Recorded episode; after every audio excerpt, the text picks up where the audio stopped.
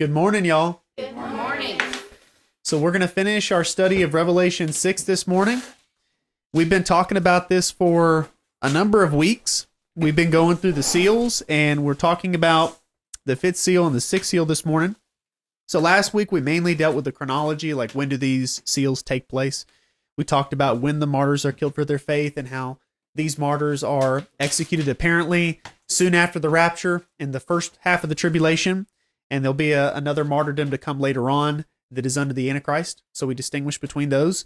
We talked about heaven departing and how this seems to be a literal event that takes place towards the beginning of the tribulation instead of something that looks ahead to the end of the tribulation as some people interpret it. But this morning we're going to look more about uh, look more into the applications of it, and that's what we're going to talk about. And so before I do that, I just want to pray because though I've studied this throughout the week, I just want to ask God to guide me to say whatever He wants me to say. So let's pray. Dear Heavenly Father, thank you so much for the rewarding study that I've had of your word throughout this week. And I pray, God, that the insights that I discovered that you once shared this morning, that you will just speak those, give me the words to say. And I pray, God, that you will use your word this morning in a powerful way to encourage us, to guide us, and to help us realize that you're coming back. We have a purpose in the meantime and help us, God, to have the strength and wisdom to accomplish that. We thank you, Lord, for everything, and we pray these things in Jesus' name. Amen. And so in verse number nine, the cry of the martyrs, when he had opened the fifth seal, I saw under the altar the souls of them that were slain for the word of God and for the testimony which they held. And they cried with a loud voice, saying, How long, O Lord, holy and true, dost thou not judge and avenge our blood on them that dwell on the earth? And so the first point, or fill in the blank for your notes, is the blood of Christ's witnesses demands justice. Now, this is something that I think can be easily passed over as obvious. Well, of course, the blood of martyrs demands justice. I mean, these are people that they've given their lives for the word of God and their testimony. And I can't imagine the amount of pressure that they were dealing with the pressure on them, their family members, and so it, it seems obvious, but let's consider something. These people who are shedding their blood for the Lord, they're people who would be no different from the world that's about to be judged if it wasn't for the grace of Jesus. You ever just consider that? Just remind yourself of where you come from. These are people who were brought out of the world and they were made witnesses. They weren't born witnesses. And so, contrary to a lot of religions in the world and Christianity, one's not born into Christianity. Okay, one can be born into a Christian household, one can be influenced from the time they're little in Christianity, but Christianity ultimately is a choice that everybody has to make to receive Christ into their life and to be that witness for him. And so these are people who made that choice and they were forgiven of great sin. I think about all my sin and I ask myself, would I ever feel worthy to be in this position to cry with a loud voice and say, How long, O Lord, holy and true, dost thou not judge and avenge our blood on them that dwell on the earth? Part of me, and I would say this is the born again nature in me, and I think you can probably agree with this experience. We have that which the Holy Spirit has given us, and we have a spirit of discernment through the Holy Spirit. So when we look out at the world, we're able to see evil for what it is. We're not ignorant because we have believed the truth. And so we cry out against that injustice. But sometimes we forget, I think, in the moment, I sometimes forget that it didn't have to be that way for me. I could be like just the rest of the world and be completely oblivious. And so I have to go back to where I came from. And I think about how my parents taught me the truth and their parents taught them the truth. And I've always wondered, and I'll find this out, I guess, when I get to heaven, but how far back does that go? You know? Uh, who was the first to take the gospel to my ancestors and how far mm-hmm. back that goes. But that was a plan of God that I don't understand the details of. Um, I know that God, you know, He worked things, He works things together in ways that we can't comprehend. But it makes me thankful for the grace that God has shown me and for the household that I was raised in. Makes me thankful for all these things but I'm also just keenly made aware of the fact that it didn't have to be that way. And I could be, I was at one point a part of the world just like everybody else. But again, bringing this back to how it applies, one of the questions that I wrote down as I was taking these notes when I go out of the world, let's make this a little broader. When we come out of the world, when the rapture happens, will we be on God's side? Now, I know that seems obvious that, of course, we'll be on God's side, right? That's why we're going out of the world. That's why He's taking us out. I mean, we are born again, we're His children. But these are people who aren't just born again, right? These are people who, yes, they got saved after the rapture, all right? But when they came out of the world, they came out of the world victorious. And while I don't really long for martyrdom, okay, uh, I'd rather have a fruitful life of Christian ministry to those around me and I'd like to die in my old age surrounded by those that that love me that I love.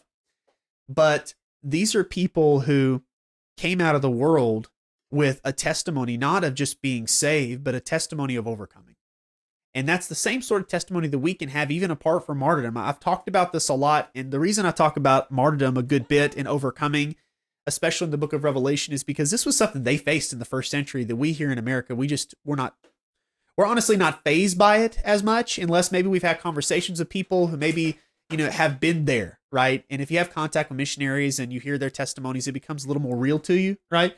But here in america martyrdom is not something that it's not close to us is what i'm trying to say. It's not an imminent threat. And so it's something that i think that we need to remind ourselves of but at the same time we shouldn't say okay well since we're not in a position of danger what we do doesn't matter. We still are surrounded by conflict all the time. And we see examples of compromise. We see how the church is failing in so many ways, and they're giving into the left wing agenda. They're giving into a satanic agenda. That's really what it is. It's not even about the left or the right. These are people, and uh, many people of you know of the world around us um, are deceived. And and so whenever we think about that opposition, what do we do in the midst of it? Well, we stick to our guns and we raise our kids up the right way and we don't compromise and we go to church and we don't uh, lay aside our profession of faith and and not just our profession of faith in Jesus, but we don't stop standing for biblical morality. There are a lot of people have no problem saying I believe in Jesus, but what about standing for what Jesus stands for? What about saying yeah, I actually believe what the Word of God says when it comes to all these different controversial issues? And so we have ways that we can overcome too. But when the rapture happens, I guess what I'm trying to say is uh, there will be a group of people that when they come out of the world, they will be able to say, not that they will say this, okay, this is just what comes to mind. They'll be able to say, like, I told you so. This is what we were saying. Like, God was right. And we realized that God was right. Not perfectly, okay? None of us are perfect, but we saw what was at stake and we didn't live for the world. We, we sought first the kingdom of God. I want to be the person who's able to say, like, God, I'm ready for you to end this because I was there, I fought the good fight, and I'm ready to see the victory come finally and fully. And that's what these people are basically doing. They're saying, We're ready to see the victory. We fought the good fight. And uh, I know that they probably saw God win many battles as they were sharing their faith while they were in the world. But obviously, the fact that their blood was shed means that justice has not been accomplished yet. I don't want to be that person who stands before the Lord and says, you know what, I really don't have a right to say, God, avenge our blood. God, avenge justice. I don't want to be the person who's like, well, I was just like him. I looked like him. Okay. I wasn't set apart. I didn't look any different. I want to be different. And uh, that's something I think we should all strive for. The next thing is in verse 11. It says, White robes were given unto every one of them. Obviously, a Christian who's born again is covered in the righteousness of Christ, and that analogy is used many places in Scripture to refer to justification. But here, it specifically pertains to these people who gave their lives for their faith. These white robes were given unto every one of them, and it was said unto them that they should rest yet for a little season, until their fellow servants also and their brethren that should be killed as they were should be fulfilled. So the next point is those who lose the world's approval gain heaven's favor. And I think it's really interesting um, it, it seems strange to me how accommodating God comes across in this text. Um, reading these words, to me, it's like, I don't know if I feel comfortable saying that. Like, I'm, I'm happy that I'm in heaven. I'm happy that I'm saved. And, um, you know, if I had lived a life worth living, I can say I'm happy that I did that for the Lord. But at the same time, I mean, they cry with a loud voice, a very persistent voice, How long, O Lord, holy and true? They're very frank with God. And God, instead of saying, All right, now, okay, remember what you were, remember who you were before I saved you, He doesn't do that. He tells them, Here you go, here's a white robe. Okay, this white robe is a sign of your faithfulness. So he gives them that, and then he says, just rest for a little while. Just be patient for a little while. And to me, that's extremely profound. He supplies them with the distinguishing mark of their faithfulness, and he tells them to wait just a little longer. And uh, it shows how much esteem they held in his eyes. And it shows that while, yes, we should be very much aware of the fact, as I just labored to prove a second ago, we should be very aware of the fact that we were once part of the world and brought out of it. But at the same time, we should not downplay the work we do for the Lord. And that's so easy for me to do. There's a balance there between thinking, oh, I'm the best thing in the world and and I need to be the example for everybody. You need to look to me and be like me, okay? That's arrogant. The Pharisees were like that. We obviously need to steer clear of that attitude. But at the same time, it's too easy for us as Christians, and y'all know who you are if you're like me. Uh, we really beat ourselves down and we think, oh, what we've done is just worthless. You know, we haven't done anything worth value. I feel that way many times. Like, what have I done? You know, what what what is there to show for you know all the time and effort I put into it? And you know, and maybe that effort, even though I, I thought that it was good, maybe I didn't say something right, I didn't do enough. You know, those are things that run through my mind. And we we can easily do that often, but we have to remind ourselves, okay? This is sort of like a, a, a reminder to balance the point that I've already stated and we need to remind ourselves that God does regard our work with value. That even though we don't deserve any of what He's given, even though we don't deserve His grace, God, because of the blood of His Son, which covers us, can look upon us and He can see something good that we've done and He could say, That is good.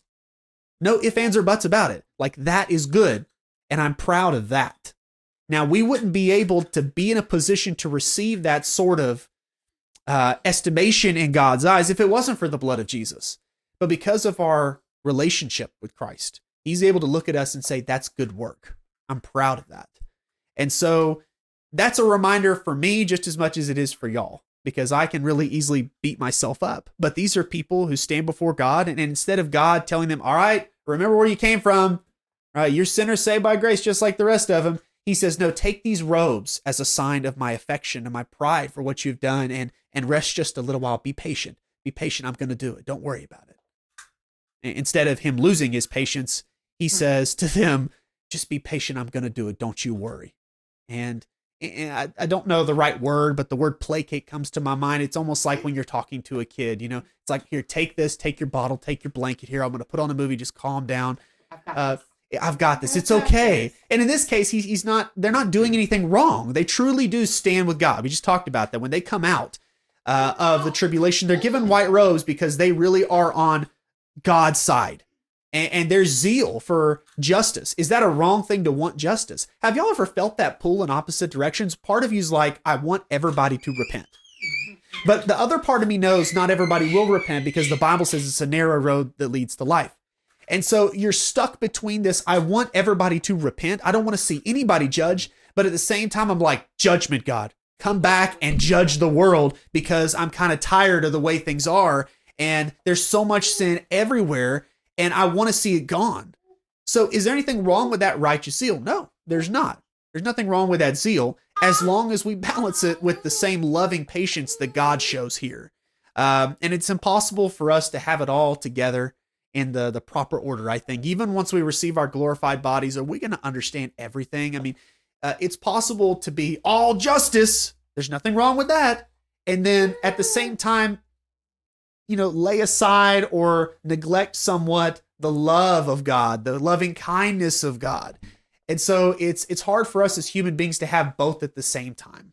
Like to, yes, yeah. Uh, it's really tough for us to do that. Now, in this case, these people are not coming across as uh, sinful and unloving. Obviously, they're commended and the Lord doesn't correct them for their cry for justice. So it's a good thing because God's justice and they reflect Him. But uh, I just think it's interesting that even in heaven, and we're reading about people who are in heaven, these are people who still can get caught up in the moment and they're not saying anything sinful, they're not feeling anything sinful, but God's saying, "No, that's that's not my plan right now." So even though we may be free from sin in heaven, we're still not going to know everything and, and it's often the fact that Christians that they will talk that way. We get to heaven, it's all going to be made clear. Not necessarily. I mean, uh, we're not God. We're not an infinite God. We don't have omniscience, and we're not going to have it then. And this text illustrates that, I think. But it shows that it's hard for us as human beings to juggle all that. But God, even when we don't get it exactly right, He's still very patient and loving, and He regards our work as honorable if indeed that is what it is. Did you have something to say, Christy? Or sorry, Sandy. Apologize. that that's Sandy Christie. I got you mixed up. Go ahead. Um, are these martyrs that also came out of the Old Testament saints that were martyred? Uh, that's yeah. That's a question that um, really it, it doesn't say. I I think that there's a really good argument to be made that just as the war that's mentioned in um, chapter six earlier on, in verse number four, just as that war, it reminds us of all the war that's led up to the end times. There's been many wars, but it all kind of builds to a worldwide war that's not been seen yet. I think that it's probably similar to that. I think that the martyrs in particular that are being mentioned here are ones that came out of the Great Tribulation because the fifth seal's opened and then they're revealed. It seems to be that just as the seals opened earlier refer to the Antichrist in the end times, war in the end times, famine in the end times, I think the martyrs are probably end times martyrs as well. But I, I, think the application still is broad enough to pertain to um, Old Testament, New Testament, everybody from the very beginning, from the time of Abel, everyone who's ever died for their testimony for the Lord. I think it includes them as well. Um, and I think that those people are going to be crying for justice just as much as the people that just recently came out of the tribulation. Now, with them being under the altar, is that uh, a symbolic something symbolism, or are they like locked? I mean, they don't have free roam of. No, I, I don't think that it means they're under the altar in the sense that they're they're stuck there. I think under the altar um, signifies that they are um, taking their pleas to God. You know, they're they're taking their prayers to God. They're approaching Him humbly.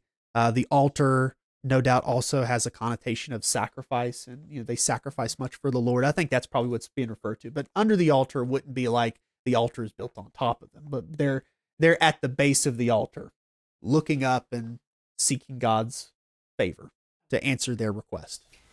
My thought was if it's the tribulation saints that have been martyred, if we think we've seen evil and we want justice for that, Yes, they're gonna really see evil. absolutely, and that's something that. How much more are they gonna want justice? You're right, and that's something that I, I didn't consider, but that's absolutely true. Um, it is going to be a lot worse in the tribulation than any other time in history, and persecutions they've gotten pretty broad in the past. I mean, we can think of empire-wide persecutions with Rome. We can think of communist regimes in you know Russia and China, but I mean all over the world, like without exception, and not just all over the world by coincidence. Like everybody's, all these different countries are just happening to do the same thing. But no, it, it is a a worldwide concerted effort. Yeah, it absolutely a great reset. That's true. That's true. So uh, the next point is uh, verse 11b, which we've already read, but um, he says that there are going to be more who give their lives for the Lord. And in verse number 12, it says, I beheld when he had opened the sixth seal, and lo, there was a great earthquake, and the sun became black as sackcloth of hair, and the moon became as blood. And the stars of heaven fell into the earth, even as a fig tree casteth her untimely figs when she is shaken of a mighty wind. And the heaven departed as a scroll when it is rolled together, and every mountain and island were moved out of their places. So, this is describing God's wrath being poured out in a unique way.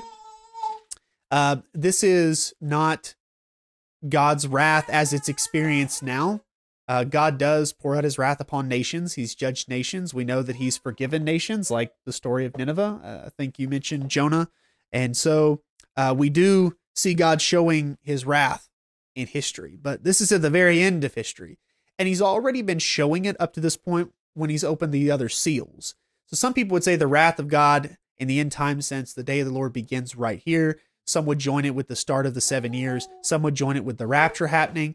These are pre tribulation views that I respect, but I, I'm not convinced of them. I think that we've already seen the beginning of the tribulation as soon as that first seal was opened up and the Antichrist was revealed. But these are things the war, the famine, the pestilence these are things that maybe people in the world who are hard hearted can dismiss. Like, you know, yeah, we've had war before. It's really bad now, but we've had war before. Yeah, we got pestilence, but there's always been pestilence, right? I mean, think of the Black Plague. Think of like Spanish influenza. Like, we've had these things. Yeah, and, and COVID 19 now, we've seen these things before. And so I think people can easily dismiss that, but this is going to be God revealing his wrath in a way that no one can deny. Okay. Uh, so the wrath of God's already begun at this point, but this is simply revealing it in a clear manner. But uh, the next point for your notes is God's love is so great that it holds back his wrath for a time. And uh, the martyrs, when they cried for justice, we talked about how that was a righteous thing, uh, they were thinking, okay, we've reached the end of history. I mean, things can't really get any worse, can it? I mean, this is the time for you to come back.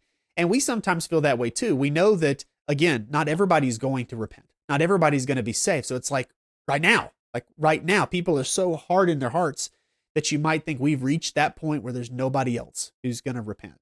Uh, but people are still getting saved on a daily basis all over the world.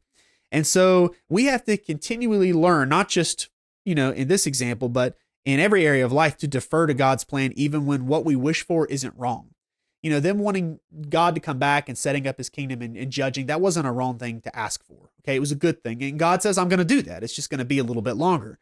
Uh, but it's really easy for us to think, okay, God, this is a right thing. What we're praying for is right. And we know it's righteous and we know you're righteous. So why aren't you doing this, given what we know about you? But sometimes God has reasons for putting off righteous things that he plans to do in the future. And in this case, he's trying to get more people's attention. That's why anytime I talk to someone who doesn't really buy into the whole pre-trib view or literal tribulation view, I just share with them that this is God just trying to get people's attention. And he's giving them many signs. Uh, this is the second universal supernatural sign that's described in Revelation. The first one's the rapture. Everybody will hear of the rapture. There's not going to be a single person in the world that's com- completely unaware of the rapture. I mean, it's going to affect everybody. The second sign is here. Heaven is unveiled. The clouds are rolled back. The sky itself is rolled back. There's something space time physics going on right now whenever the sky parts. I mean, they probably see into heaven because it says we're trying to hide from the face of the one that's on the throne and from the lamb. So they probably see into heaven. This is a supernatural sign. Everybody in the world's going to experience it. And then you have the third one, the two witnesses when they're resurrected. Everybody all over the world's able to see it. Okay. And of course, that makes sense now given our technology, you know, TV, commu- commu- yeah, phones and communication, smartphones, all that. Be on Oh, yeah, you're, you're right. All those security videos. out Eh, there in single corner. That's right. And so you have that is going to affect everybody all over the world. And then, of course, the fourth one is the angel preaches. So there are uh, the angels that, that go about and they preach in the heavens. Okay. So they're flying about the earth. Okay. And they are going to preach and people are going to hear them and people are apparently going to see them. So you have four signs that are indisputable proof that God is real, the Bible is true, and judgment is coming. And sadly, uh, the majority of the human race will not repent when they hear these things. And to go along with this, Majority won't. the majority will not. No, and that's why it's, it's so astounding. But I can kind of, I can kind of believe it. And I'll tell you how I can kind of believe it because there are people today like Richard Dawkins. Okay, he's a very famous atheist. You know, Charles Darwin was the most famous evolutionist in the 1800s. Richard Dawkins is probably now, uh, but he has been asked before, like, what would convince you that God is real? Okay, he's written a whole book called The God Delusion. You know, venting his frustrations against Christianity and all religion. So, what would convince you that God is real? And he said, well, you know, some people would say it would be pretty convincing if God just appeared in the sky and you could see him and you could hear his voice booming really loud. He said, but even if that happened, uh, I, I feel like part of me still wouldn't believe. So initially he was like, maybe I'd believe if this happened, but then he was more upfront about it and said, yeah, I'd, I'd probably say maybe it's a, a case of mass psychosis or hallucination, or maybe, you know. Maybe somebody used technology to play a trick on us. But so the point is he was he was basically challenged with tell us what would convince you. And that was the best he could come up with, but he said even then I still probably wouldn't buy into it. I might, but I still probably wouldn't buy into it. And that's that's pretty telling. What this goes to show is exactly what scripture says that God is going to appear in this manner in the most obvious way possible. And there will be an instant where Richard Dawkins say he's alive at this point, okay? uh, there will be an instant of recognition.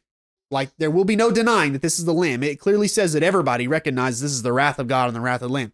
But as soon as it's over, as soon as the sign goes and the, and the clouds resume their natural course and you know this window into heaven is is shut, the shutters put up, people will then say to themselves, what I see really happen?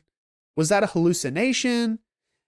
Maybe it was real, everybody experienced it, but just because everybody experienced it doesn't mean that's the right interpretation. These Christians saying that it's God. Maybe it's something else. I can imagine people. I think I I could pick out people that I know in my life or know of that would that would not believe even if they saw that.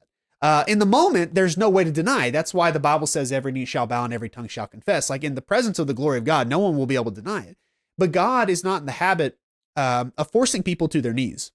And so he gives people enough evidence to believe, but he's never going to overwhelm them and force them to believe. That's why he shows this evidence, but then he takes it away. He he puts the light in the room, which blinds people and they can't deny that it's there, but then he takes it away just as soon as he brought it. And that's a merciful thing because this wakes them up and helps them realize, all right, I have to answer this question. This is a pretty big question uh, Christians are saying here that this is Jesus and he's coming back. And if I don't believe, I'm going to be judged. But do I believe that or do I believe this other great delusion over here? Whatever the devil conjures up for that time. We don't know all the details, but they're going to have options. Okay. And the sad thing is, many people will believe in the satanic option. However, that doesn't change the fact that some people will believe in Jesus. What do you think will So- happen to all the Bibles and books and videos? I that think they'll burn them. I think there probably will be a concerted effort to suppress all literature pertaining to the Bible. Go to go to go to that and try to figure out what They'll happened. probably Yeah, some of them illegal. Some of them, yeah. I think there will be definitely some people who get saved with the rapture. Other people will get saved after this point uh, because they'll be like, well, "How can you deny that?" But again, it, it's it's one of those things where the majority of people, okay, the Bible again depicts Babylon as the world order. The majority of people are being killed in these tribulation plagues. The majority of people are believing in what the Antichrist has to say. When it says the whole world's going after the beast, it's not an exaggeration. I mean, it's it's talking about the majority of the population. I don't think they even need to get rid of the Bibles. This generation doesn't read. Pretty they illiterate, stuff yeah. off of Reddit. They're, they're not gonna, you know, they learn on YouTube. They're not gonna pick up a Bible. they cherry pick stuff too. Yeah. They cherry pick the Bible to disprove it. And so I think you're right. Absolutely. I think that um, a lot of people, they've been conditioned to not trust the Bible uh, in this generation because of skepticism. And whenever this start, stuff starts happening, it's like there's this knee jerk reaction to say, you don't really believe that, do you? I mean, you, you seriously expect me to believe in God? Like some people, again, like Richard Dawkins, no matter how obvious the sign, um, as soon as that sign comes and goes, I have a feeling that a lot of people are going to say, "No, nah, I'd rather believe in these other options." And um, it's sad to think about that, but again, God knows people who will repent, and He's thinking about those people, and He loves those people. And uh, some people might say, "Well, I just don't think it's fair. I don't think it's fair that these people would get the benefit of such a great sign." But you have to also understand that they are in the world when satanic deception is at an all-time high. Uh, Satan is deceiving people more then than he is now currently because he'll he won't be restrained. All right, after the rapture. So these are people who, yes, they are getting the benefit of miracles that we haven't seen, but they also have more working against them in, in, in terms of satanic deception. And God, because He's loving, He doesn't say, all right, well, you know, yeah, these people, you know, they had all this stuff available to them, and, you know, too bad, so sad. I mean, God, in His love, He is long suffering. And I'm thankful that he goes the distance for these people. Uh, but again, it's going to illustrate the pride of man in a, in a big way. Uh, but let's move on now and uh, wrap things up. So, the next point when the wrath of God is finally revealed, it will not be something that can be ignored. So, we talked about that. But something that I wrote as I was studying this, I thought mountains can be moved now, so that way they're not moved then out of place. And figs can ripen here, so that they're not cast down there. I do think that these are literal mountains moving. I do think that the sky will literally roll back and people will see into heaven. I think that this stuff is cosmic. I think it's physical. I don't think it's a metaphor. Okay, I interpret it literally. But when it talks about these people who are kings of the earth and great men and rich men, and then it talks about mountains being moving out of place, I feel like that's how some people are. They're like those mountains. They're so confident. They're so rooted in their ideology And whenever Jesus finally comes back, let's push it all the way to the end of the tribulation. When he finally comes back, and he doesn't remove his glory, when it comes finally and fully, and there is a judgment set up, people will not be able to deny what they see, what they're seeing. They will not be able to deny the obvious. And I think that uh, the Holy Spirit can be used uh, or uh, is used now uh, by the Son, uh, you know, sending the Holy Spirit and and, and uh, indwelling us. Um, we are being used now to soften people's hearts. I mean, we're the instruments. The Holy Spirit is the one who's doing it, and you know, God gets all the glory for that. But I think that these figs can ripen here so that they're not cast down. Then it says the fig casteth her untimely figs. That means these are not naturally falling off. I mean, uh, they're not ready to fall down yet, but they're thrown off the fig tree by the force of this wind. That's the uh, imagery that's given to us. And so um, let us be about God's work now and let the Holy Spirit use us as He will. Um, last point the most arrogant rebel cannot stand to look on the face of God. Let's look at verse 15. And the kings of the earth, and the great men and rich men, and the chief captains, and mighty men, and every bondman, and every free man, hid themselves in the dens and in the rocks of the mountains, and said to the mountains and the rocks, Fall on us and hide us from the face of him that sitteth on the throne, and from the wrath of the Lamb, for the great day of his wrath is come. And who shall be able to stand? Aren't y'all so thankful that we are exempt from this time period? Um, I was talking to someone the other day, um, really, really good guy, um, loves Jesus, and we were talking about just the state of the world. And I threw out the rapture.